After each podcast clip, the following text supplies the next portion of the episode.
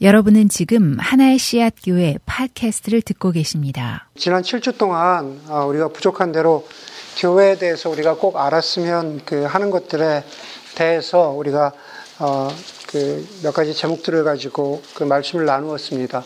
오늘은 그 교회에 대해서 알아야 될 것들 그 여덟 번째 시간이고 아, 그 마지막 시간으로 아, 교회와 예배에 대해서 우리가 함께 어, 말씀을 나누려고 합니다. 지난주에 그 우연히 인터넷을 통해서 그 뭐 쿼바디스라고 하는 뭐 한국에서 요즘에 그 이슈가 됐던 어, 기독교 관련 다큐멘터리 뭐 영화라면 영화일까 그걸 봤는데 아, 거기서 재밌는 표현이 한 가지가 있더라고요. 아, 뭐라고 얘기하냐면은 어, 진정한 믿음의 공동체였던 기독교가 기독교가 이스라엘 유대 지역에서 예수님이 전하신 그 기독교가 로마로 건너가면서 제도가 되고 그 다음에 로마에서 유럽으로 건너가면서 문화가 되고 그 다음에 유럽에서 미국으로 건너가면서 교회가 기업이 되고 그리고 미국에서 한, 한국으로 오면서 대기업이 됐다. 이런, 이런, 이런 코테이션이 있더라고요. 에, 웃지만은 참, 참 씁쓸하죠. 다, 모든 교회가 다 그렇게 하겠냐마는 실제로 기독교의 역사, 특별히 그 중에서도 기독교와 혹은 교회의 변질되고 어, 타락해버린 모습들만 보자면 사실은 그 말이 좀 맞기도 한 것이 사실입니다. 우리가 동의할 수밖에 없는 거죠. 그러면 정말로 교회의 모습, 예수님이 말씀하신 그 복음의 공동체가 어느 지점에서 제도가 되고 어느 지점에서 문화가 되고 기업이 되고 대기업이 되버렸을까? 과연 어느 고리에서 잘못된 것이고 어느 지점에서 틀어져, 틀어져 버린 것일까라는 것을 고민하게 되면 결국은 다시 거꾸로 거슬러 올라가는 게 필요한 거죠. 제가 지난주에 혼자 산에 다녀왔습니다. 처음 가는 곳인데도 불구하고 어, 지도로 보니까는 그렇게 어려운 곳이 아니라서 혼자 다녀왔습니다. 그런데 정상을 찍고 내려오는 길에 계곡에서 아주 살짝 길을 잃어버렸습니다. 길을 잃어버렸는데 그럴 때는 어떻게 해야 되죠? 결국 당황하지 말고 왔던 길을 거슬러 올라가야죠. 확실히 길이라고 여겨지는 곳, 내가 길이라고 여기면서 확신하면서 내려왔던 곳, 누가 보기에도 이미 사람들이 다녔기 때문에 누가 보아도 길이라고 여겨지는 바로 그 지점으로 거슬러 올라가서 거기서 다시 시작해야 되죠. 저도 마찬가지로 그렇게 했습니다. 확실하게 길이었던 곳으로 다시 거슬러 올라가니까 어렵지 않게 다시 길을 찾을 수 있었습니다. 어찌 보면 갈 길을 잃은 기독교도 갈 길을 잃은 교회도 마찬가지인가 아닌가 하는 생각을 합니다. 누가 보아도 이것이 예수의 길이다라고 생각되는 바로 그 지점으로 돌아가서 거기에서부터 다시 시작해야 된다는 거죠. 그렇게 돌아가서 확인해야 되는 그 여러 가지 길들 가운데 하나의 이정표가 서 있다면은 그것은 아마도 예배가 아닌가라는 생각을 합니다. 다시 말해서 분명히 놓치지 말아야 할 이정표들, 놓치지 말아야 할 사인포스트, 놓치지 말아야 할 길 가운데 하나가 그것이 바로 예배라는 겁니다. 사도 바울이 에베소 교회에 대해서 예배에 대해서 가르치고 일깨워진 것은 그렇기 때문에 지금 우리에게도 유효한 것입니다. 오늘 에베소서 5장의 짧은 말씀을 통해서 과연 우리가 다시 잃어버린 길로 돌아가서 찾아야 하고 확인해야 하는 그런 예배에 대해서 나누고자 하는 겁니다. 우리가 본문을 좀 점프하면서 건너뛰었습니다. 지난주에 4장 16절까지 나누면서 은사에 대해서 나누고 4장 17절부터 그 뒷부분은 다루지 않았지만 기억하시는 분들이 있다면 결국 4장부터는 그렇기 때문에 실제적인 실천, 실체적인 적용, 정말로 구체적인 거듭난 새 사람의 모습은 무엇인가, 새 공동체의 모습은 무엇인가 라는 이야기, 이야기를 한다고 말씀을 드렸습니다. 그렇게 계속 말하고 있습니다. 오늘 본문도 마찬가지죠. 오늘 본문에서도 보니까는 3절에서 5절 보니까 음행이나 온갖 더러운 행위나 탐욕을 부리지 마라 라는 그런 말을 했고 6절에서 13절까지 보니까는 헛된 말을 하지 마십시오. 그런 사람들과 짝지어 살지 마십시오.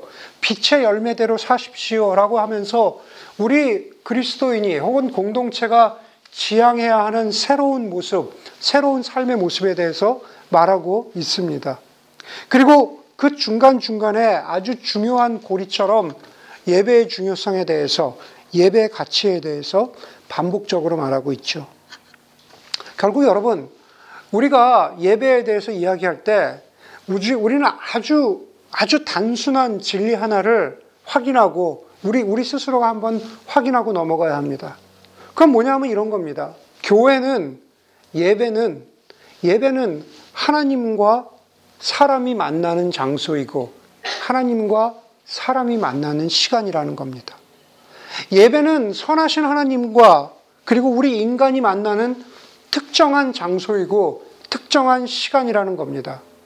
저는 지금 여기서 제가 말씀드리는 것이 지금 여기 있는 여러분들 한 사람 한 사람이 무슨 주부로서 혹은 제가 목사로서 학생으로서 직장인으로서 뭐 예술가로서 살아가면서 여러분 여러분의 삶 가운데에서 삶의 예배를 드리십시오 하는 그 얘기를 드리고 있는 게 아니다라는 겁니다.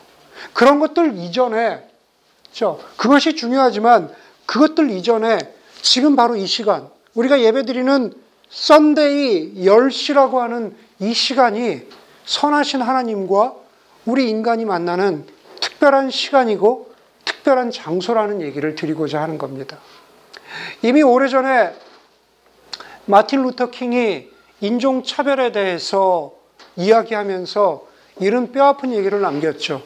Sunday, 11 o'clock, the most segregated time in the United States. Sunday 11 o'clock, the most segregated time in the United States. 이 심지어 교회에서도 백인과 흑인이 분리되는 그 시간이 주일 11시라고 하는 그런, 그런 그 뼈 아픈 얘기를 남긴 적이 있습니다. 그것을 살짝 바꿔보자면은 우리 교회는 아마 이렇게 얘기할 수 있을 것 같아요. Sunday 10 o'clock is most not segregated, but sacred time이라는 거죠. Sunday 10 o'clock, the sacred time. 저 sacred time. 바로 저와 여러분들이 이 시간을 통해서 모양이 어떻든, 찬송이 어떻든, 말씀이 어떻든, 기도가 어떻든 그런 것들과 상관없이 우리의 한 존재가 하나님을 만나는 가장 성스러운 시간이 되고 있느냐라는 겁니다. 과연 예배의 시간에 우리에게 무엇을 말해주고 있는가? 오늘 이건 원고에 없는 얘기지만 오늘 그 찬양을 하는데 첫 번째 찬양 있잖아요. 그 내가 주인 삼은 그 찬양을 하는데 거기에 나와 있는 두 포인트가 정확하게 제가 오늘 설교에서 얘기하려고 하는 두 포인트와 정확하게 일치해요. 아주 정확하게. 우리 뭐 이렇게 내가 설교를 이런 거 할 거기 때문에 찬양을 이런 거 하세요. 이렇게 그 이렇게 얘기하지 않거든요. 이번 주에는 저기 어젯밤에 기도를 많이 한 것 같아요. 은경제가. 예, 하우스 오브 칼드를 보고, 보고 싶은 마음을 꾹 누르고 어, 기도를 많이 한 게 아닌가라는 라는 생각이 들어요. 정확하게 정확하게 후렴 부분에 가면은 그, 그 사랑에 대해서 얘기하잖아요. 아, 그리고 내가 주인 삼은 그 예배 시간에 우리가 예배를 드린다고 했을 때 예배 시간에 우리가 기억해야 되는 것은 첫 번째로 바로 그런 거죠. 세상 그 무엇으로도 채울 수 없는 세상 그 무엇으로도 채울 수 없는 하나님의 사랑을 경험하고 기억하는 성스러운 시간이라는 거죠. 하나님의 사랑을 경험하고 기억하는 성스러운 시간이라는 겁니다. 여러분, 세상을 바꾸는 데는 여러 가지 방법과 아, 수단이 있습니다. 뭐 이렇게 나눠볼 수 있겠죠. 아, 교육이 필요하고 기술이 필요하고 세상을 바, 꾸는 데는 그 프로파간다, 그 선전이 필요하다고 이야기할 수도 있고 뭐 세상을 바꾸는 데는 입법을 하면 돼요. 법을 세워서 바꾸면 됩니다 라고 얘기할 수도 있고 아, 세상을 바꾸는 데는 일단 투자를 많이 받아야 돼요. 이렇게 얘기하는 사람도 있을 겁니다. 그리고 많은 사람들이 세상을 바꾸는 마지막 수단을 전쟁이라고 하죠. 전쟁. 곰곰이 생각해 보면 아, 맞는 것 같습니다. 먼저 다른 거 생각하지 않고 교육과 기술만 생각하더라도 납득이 갑니다. 이민자들이 왜 그렇게 교육에 남다른 관심을 보일까? 왜 이민자의 자녀들이 왜 그렇게 공대에 많이 진학하는 비율이 그렇게 굉장히 많을까라는 것을 생각해 보면 굳이 세상을 바꾼다라는 것을 생각하기도 이전에 1세대 이민자들이 자신들의 이민자로서의 삶의 환경이 자녀 세대에는 되풀이되지 않기를 그러는 바라는 마음에서 교육에 많이 투자하기도 합니다. 삶이 바꾸고 세상을 바꿀 수 있기 때문에 그렇습니다. 아마 길게 얘기하지 않더라도 이 베이 지역에서는 교육이라든가 혹은 신기술이라든가 혹은 그 신기술이 있기 위해서 투자의 힘이 얼마나 크다는가 뭐 이런 얘기들이 수없이 많이 돌아다니고 또 직간접적으로 경험을 합니다. 그러나 교육도 기술도 혹은 투자도 입법도 통하지 않을 때는 인류 역사는 전쟁이라는 것을 마지막에 해결 방법으로 삼았었죠. 아, 연변과기대, 평양과기대에서 오래 사역하신 그 정진호 교수님은 자신의 책 떡의 전쟁에서 이런 얘기를 하고 있어요. 인류 역사에 4천 년을 거슬러 올라가 보면 그 중에서 동서양을 막론하고 전쟁이 없었던 시기는 고작 265년에 지나지 않는다라는 그 글을 쓰고 계세요. 아마 역사적으로 그걸 꼼꼼히 뭐 따져보셨겠죠? 어, 그 정, 정진호 교수님이 공대생이기 때문에 제가 믿고, 믿고 그 인용을 갖다 씁니다. 아마 네, 정확하게 갖다 쓰지 않았을까. 4천 년을 거슬러 가 보니까 전쟁이 없던 시기가 265년이라는 거죠. 인간의 가장 기본적인 욕구를 채워야 하는 전쟁에서부터 예, 혹은 이미 충분히 소유하고 있음에도 불구하고 탐욕 때문에 더 많이 가지려고 벌이는 전쟁에 이르기까지 전쟁은 아, 최후의 예, 해결 방법이죠.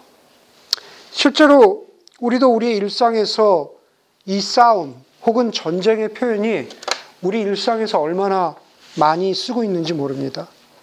암과의 전쟁, 마약과의 전쟁, 몸무게와의 전쟁, 그렇죠?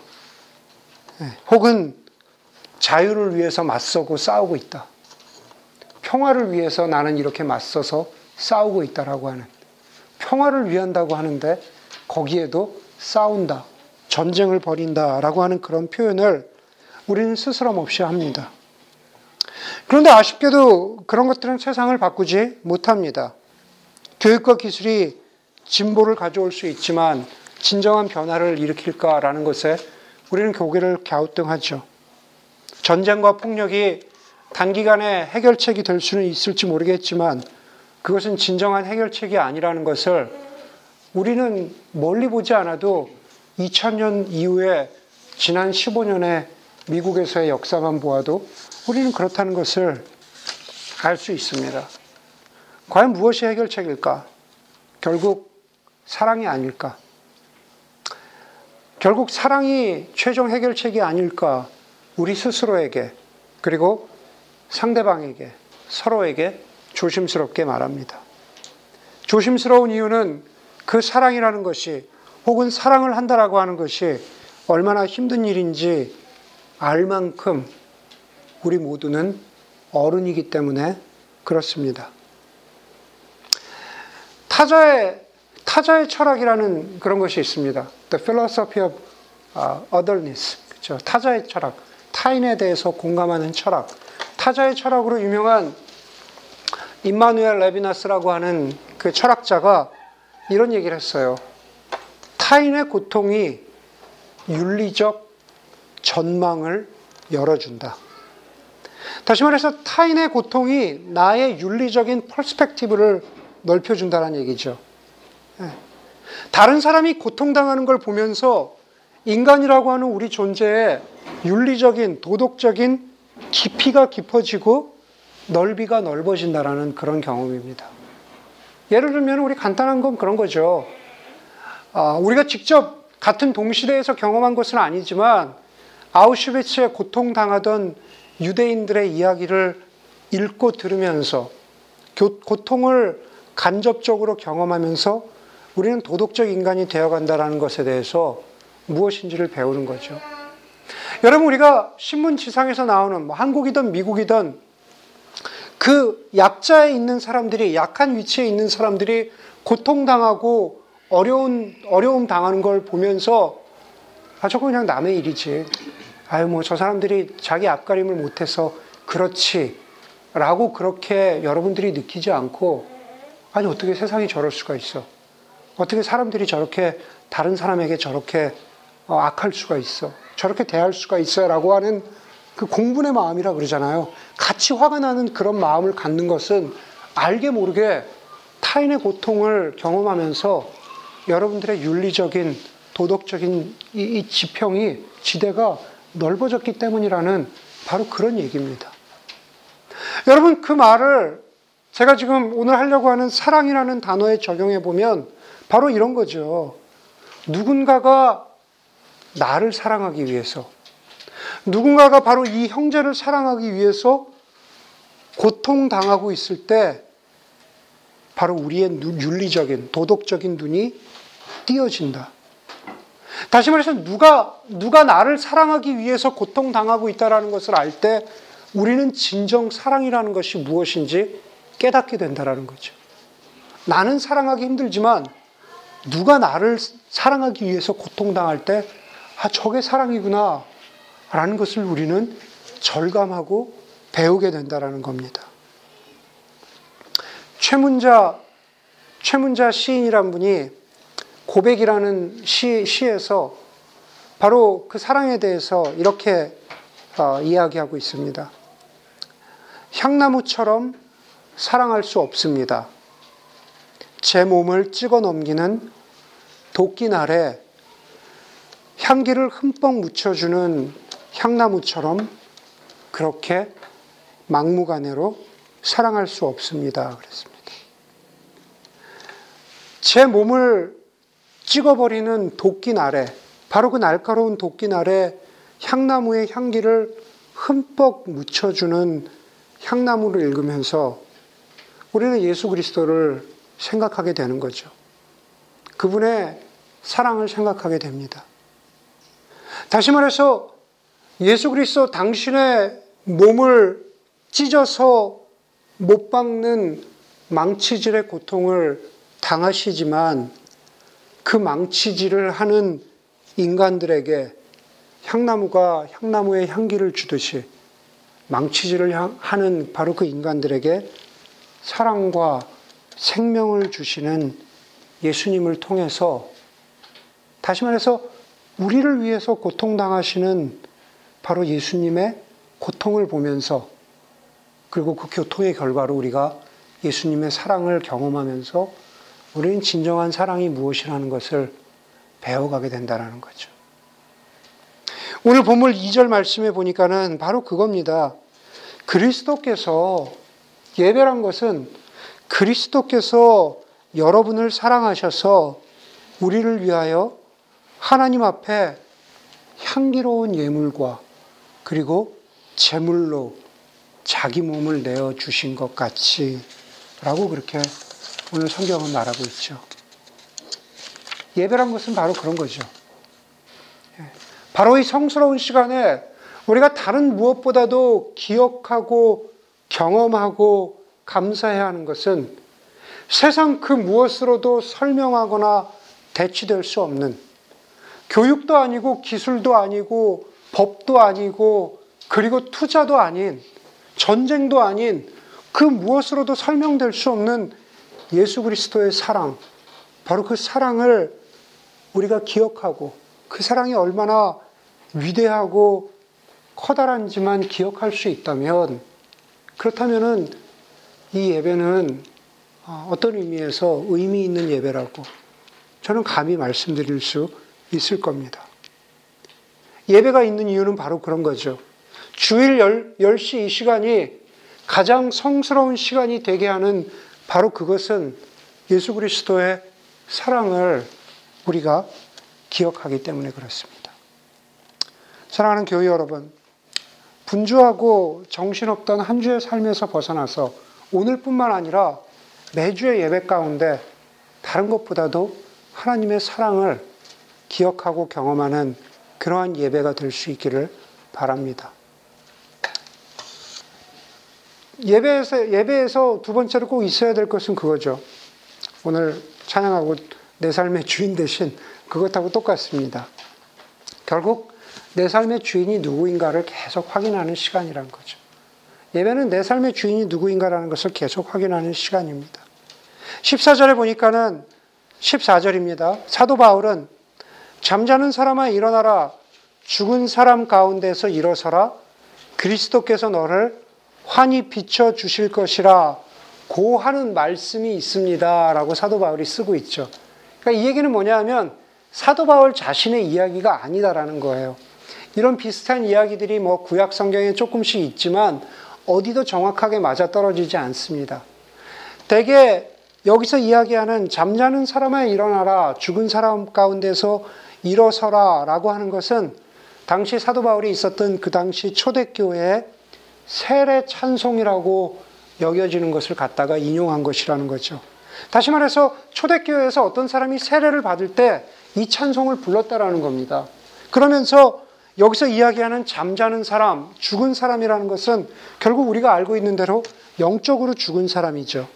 그 영적으로 죽은 사람이 그 가운데에서 예수 그리스도의 보혈의 능력으로 새 생명을 입고 세례 받는 것을 잠자다가 일어났다. 새 생명을 얻었다. 예수, 예수 그리스도께서 비추어 주신다 라고 하면서 그, 그 찬송을 사도 바울이 말하고 있는 겁니다. 그러면서 그리스도가 너를 환하게 비추어 주실 것이다. 그리스도가 너의 삶 가운데 항상 함께 하실 것이다. 그것을 오늘 1절에서는 뭐라고 이야기하냐면은 여러분, 여러분은 사랑을 받은 자답게 다시 말해서 예배에서 바로 우리 이 예배에서 하나님의 사랑이 있다라는 것을 기억했다면 그 사랑을 기억한 사람은 예배에서 또, 뭐, 또, 또, 또 뭐를 하냐 하면 하나님을 본받는 자가 되기를 원합니다. 하나님이 내 삶의 주인이라는 것을 내가 다시 한번 확인하고 고백하기를 원합니다. 라는 그러한 고백을 예배를 통해서 드린다라는 겁니다. 헬무트 틸리케란 사람이 식품이나 음료 광고에 나오는 유명한 사람들이 정말로 그 제품을 쓸까 궁금할 때가 많다라고 했습니다.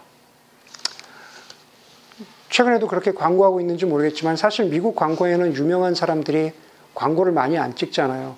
그런데 얼마 전에 아, 제니퍼 라니스톤이 아비노 샴푸 선전을 하는 걸 보면서 제니퍼 라니스톤이 정말 저걸 쓸까? 하는, 하는 그 질문을 저는 이, 이 구절을 다시 한번 인용하면서 또, 또 생각을 가졌습니다. 정말 유명한 사람들이 자신이 광고하고 있는 5불짜리 혹은 7불짜리 아비노나 그 유명한 그 뭐죠? 어, 네, 펜틴. 그걸 과연 쓸까? 과연 머리깔이 저렇게 될까? 라는 그런, 그런 궁금증을 가지게 된다라는 겁니다. 그런데 과연 그 제품을 사용할까라는 그 말은 사실, 사실은 그리스도의 말씀을 전하는 사람들을 가장 긴장시키는 질문이라고 달라스 윌라드가 하나님의 모략에서 그렇게 이야기를 했죠. 여러분 그렇습니다. 예배에서 설교가 예배에서 가장 중요한지는 모르겠어요. 네. 그런데 중요한 건 설교가 예배에서 가장 많은 시간을 쓴다라는 겁니다. 네. 제가 시간을 가장 많이 써요. 네. 소위 하나님의 말씀을 선포한다, 가르치고 한다라는 설교자들, 목회자들에게 경고가 되는 말씀이죠. 나는 정말 내 삶에서 아, 하나님이 주인이심을 고백하고 그렇게 살아가고 있는가? 여러분들은 정말 예배를 통해서 하나님을 본받는 사람, 내 삶의 주인이심을 인정하는 고백을 예배의 설교와 기도와 찬양과 혹은 어떤 경우에 우리가 드리는 성찬이라든가 이런, 이런 것들을 통해서 그 고백을 드리고 있냐라는 겁니다. 너무 심각하지 않기 위해서 과연 그 하나님을 본받는, 본받는다라는 것, 하나님을 닮아간다라고 하는 것, 하나님을 내 삶의 주인으로 고백한다라는 것을 어, 작년에 돌아가신 그 브레넌 매닝이 어, 이런 얘기를 했습니다. 내 허리선을 살피는 정성으로 하나님을 닮아가려고 애쓴다면 얼마나 좋을까. 예, 좀더 자매님들한테 예, 내 허리선을 허리 허리선을 살피는 정성으로 예, 하나님을 닮아간다고 애쓰려면 얼마나 좋을까. 배를 살피는 형제들 배를 살피는 정성으로 하나님을 닮아간다면 얼마나 좋을까. 내 커리어를 살피는 정성만큼 혹은 내가 마음 두고 있는 그 무엇인가를 살피고 가꾸고 만들어 나가려고 하는 그 정성만큼 하나님을 닮아 하나님을 닮아가려고 하고 하나님이 내 삶의 주인이시라는 것을 그렇게 아, 고백하고 그렇게 인정하면서 애쓰면 얼마나 좋을까. 그리고 그, 그 도전은 바로 하나님이 내, 내 삶의 주인이심을 고백하는 그 도전은 바로 이 10시, 예배 이 시간, 이 자리에서 우리의 마음을, 우리의 생각을, 우리의 자세를 살피는 정성에서부터 시작한다라는 거죠. 그게 바로 예배입니다. 그게 바로 예배입니다. 그래서 예수님을 삶의 주인으로 인정하고 고백한 사람이 가장 먼저 하는 일은 바로 사랑하는 일이죠. 사랑의 적용에 대해서 길게 말씀드리지 않겠지만 정말 하나님이 나를 사랑하신다라는 바로 그 사람이 그 사람이 하는 일은 다시 하나님께 돌려드리는 일은 하나님을 사랑하는 것. 다시 말해서 하나님이 내 삶의 주인이라는 것을 고백하고 그리고 내 이웃을 내 몸과 같이 사랑하는 것이죠. 13세기에 13세기의 신학자 그 파두아의 앤서니라는 사람이 신학자예요. 아, 자신이 가르치던 수업을 매번 이런 말로 시작했다 그래요. 신학자가 이런 말을 했다는 게 참 대단한데 사랑으로 바뀌지 않는 배움이 과연 무슨 소용이 있습니까? 사랑으로 바뀌지 않는 배움이 과연 무슨 소용이 있습니까? 그렇습니다. 사랑으로 바뀌지 않는 예배가 과연 무슨 소용이 있을까? 내가 사랑받은 사람이라는 것을 아는데 그 사랑을 가지고 하나님 내가 당신을 사랑합니다. 라고 고백하는 그 고백으로 바뀌지 않는 예배가 무슨 소용이 있을까? 하나님 내가 사랑을 받았는데 내가 지금 여기에 있는 우리 교우들을, 세상을, 내가 사랑할 그 존재들을, 사랑할 것들을 사랑하겠습니다. 라고 하는 그런 것으로 바뀌지 않는 예배가 과연 무슨 소용이 있을까? 라는 이야기를 했습니다. 오늘 본문에서 얘기하는 새 사람, 새 공동체의 적용은 결국 다 그런 말이죠. 결국 다 그런 말입니다. 빛의 행실을 보여라. 빛 가운데 거하라. 악하고 더러운 말 하지 마라. 하나님을 주인으로 인정하고 사랑하려고 하는 사람들은 그걸 하지 말래도 아, 하라고 해도 하지 않게 되는 거죠. 바로 그런 모습으로 나타나는 거죠. 여러분, 어떤 예배를 드리십니까? Sunday 10 o'clock, the most sacred time. 가장 성스러운 것이, 이 시간이 가장 성스러운 것이 되는 것은 바로 하나님의 사랑을 어떤 것으로도 바꿀 수 없는 하나님의 사랑을 기억하고 경험하는 것. 하나님을 내 삶의 주인으로 고백하는 고백이 매주의 예배 가운데 있다면 정말 그 예배는 성스러운 시간, 성스러운 예배라고 교회가 드려야 할 예배라고 그렇게 믿습니다. 함께 기도하도록 하겠습니다. 시간 기도할 때 하나님, 나는 매주일 드리는 예배를 습관적으로 드립니까? 아니면 하나님의 사랑과 그 사랑에서 흘러 넘치는 은혜를 붙잡으려고 애를 씁니까? 하나님, 저는 예배 가운데 하나님이 내 삶의 주인이심을 고백하고 있습니까? 반성하고 회개하고 하나님이 하나님의 사랑이 나를 채워 주시기를 하나님이 내 삶의 주인 되심을 확인하기를 그렇게 기억하는 기도를 하나님 앞에 드릴 수 있기를 바랍니다. 함께 기도하겠습니다.